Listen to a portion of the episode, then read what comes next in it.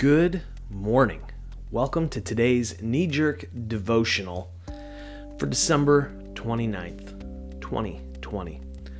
Our passage this morning is John chapter 7, verses 37 through 53. It goes like this On the final and climactic day of the feast, Jesus took a stand. He cried out, If anyone thirsts, let him come to me and drink. Rivers of living water will brim and spill out of the depths of anyone who believes in me this way, just as the scripture says. He said this in regard to the Spirit, whom those who believed in him were about to receive. The Spirit had not yet been given because Jesus had not yet been glorified. Those in the crowd who heard these words were saying, This has to be the prophet. Others said, He is the Messiah. But others were saying, The Messiah doesn't come from Galilee, does he? Don't the scriptures tell us that the Messiah comes from David's line and from Bethlehem, David's village? So there was a split in the crowd over him. Some went so far as wanting to arrest him, but no one laid a hand on him.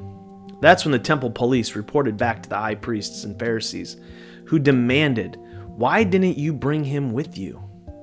The police answered, Have you heard the way he talks? We've never heard anyone speak like this man.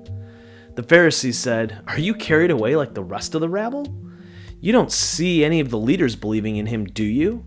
Or any from the Pharisees? It's only this crowd, ignorant of God's law, that is taken in by him and damned. Nicodemus, the man who had come earlier to Jesus and was both a ruler and a Pharisee, spoke up. Does our law decide about a man's guilt without first listening to him and finding out what he is doing?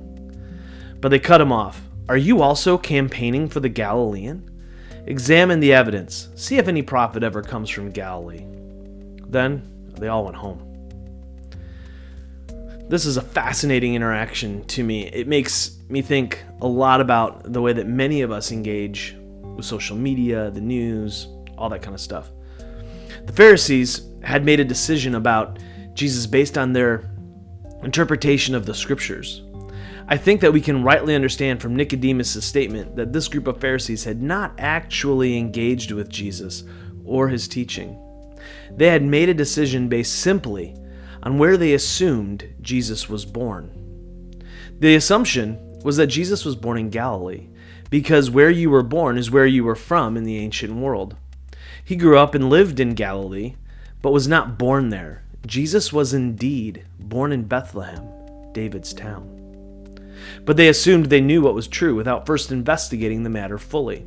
Those that had heard Jesus, interacted with Jesus, and engaged with Jesus knew there was something different about him. Jesus was unique in his teaching, authority, and power of speech in his time. And honestly, ours too. The thing is, his teaching challenged the assumptions of the religious elite. This could not stand. They had decided what was true, and that was that. Their understanding of the truth put them in a position of power over, and that was how they intended to keep it. Jesus was out here talking about coming to him to get streams of living water. He was talking about subversive, gracious love and an invitation to power with. This may be the most subversive act of the story of Jesus that we pass right over.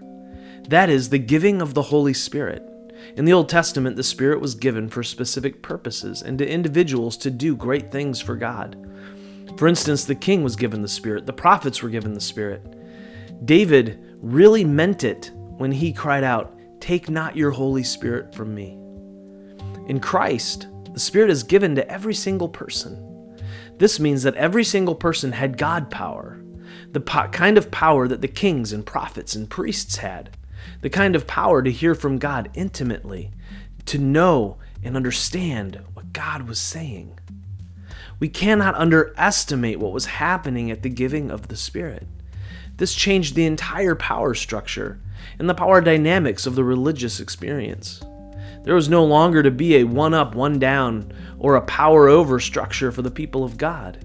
It was to be a power with structure where each member of the body was as important and crucially hearing and knowing God as any other. Jesus says in multiple places that the least is the greatest in the kingdom of God.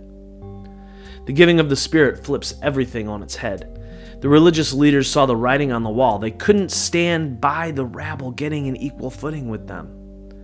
So they decided that Jesus was just an agitator based on where he was from. Just like the religious leaders of Jesus, we of Jesus' time, we develop and create narratives that make us comfortable and help us maintain a sense of control. When these narratives are challenged, we typically determine that the challenger is false, is unworthy of our listening, or is just plain bad.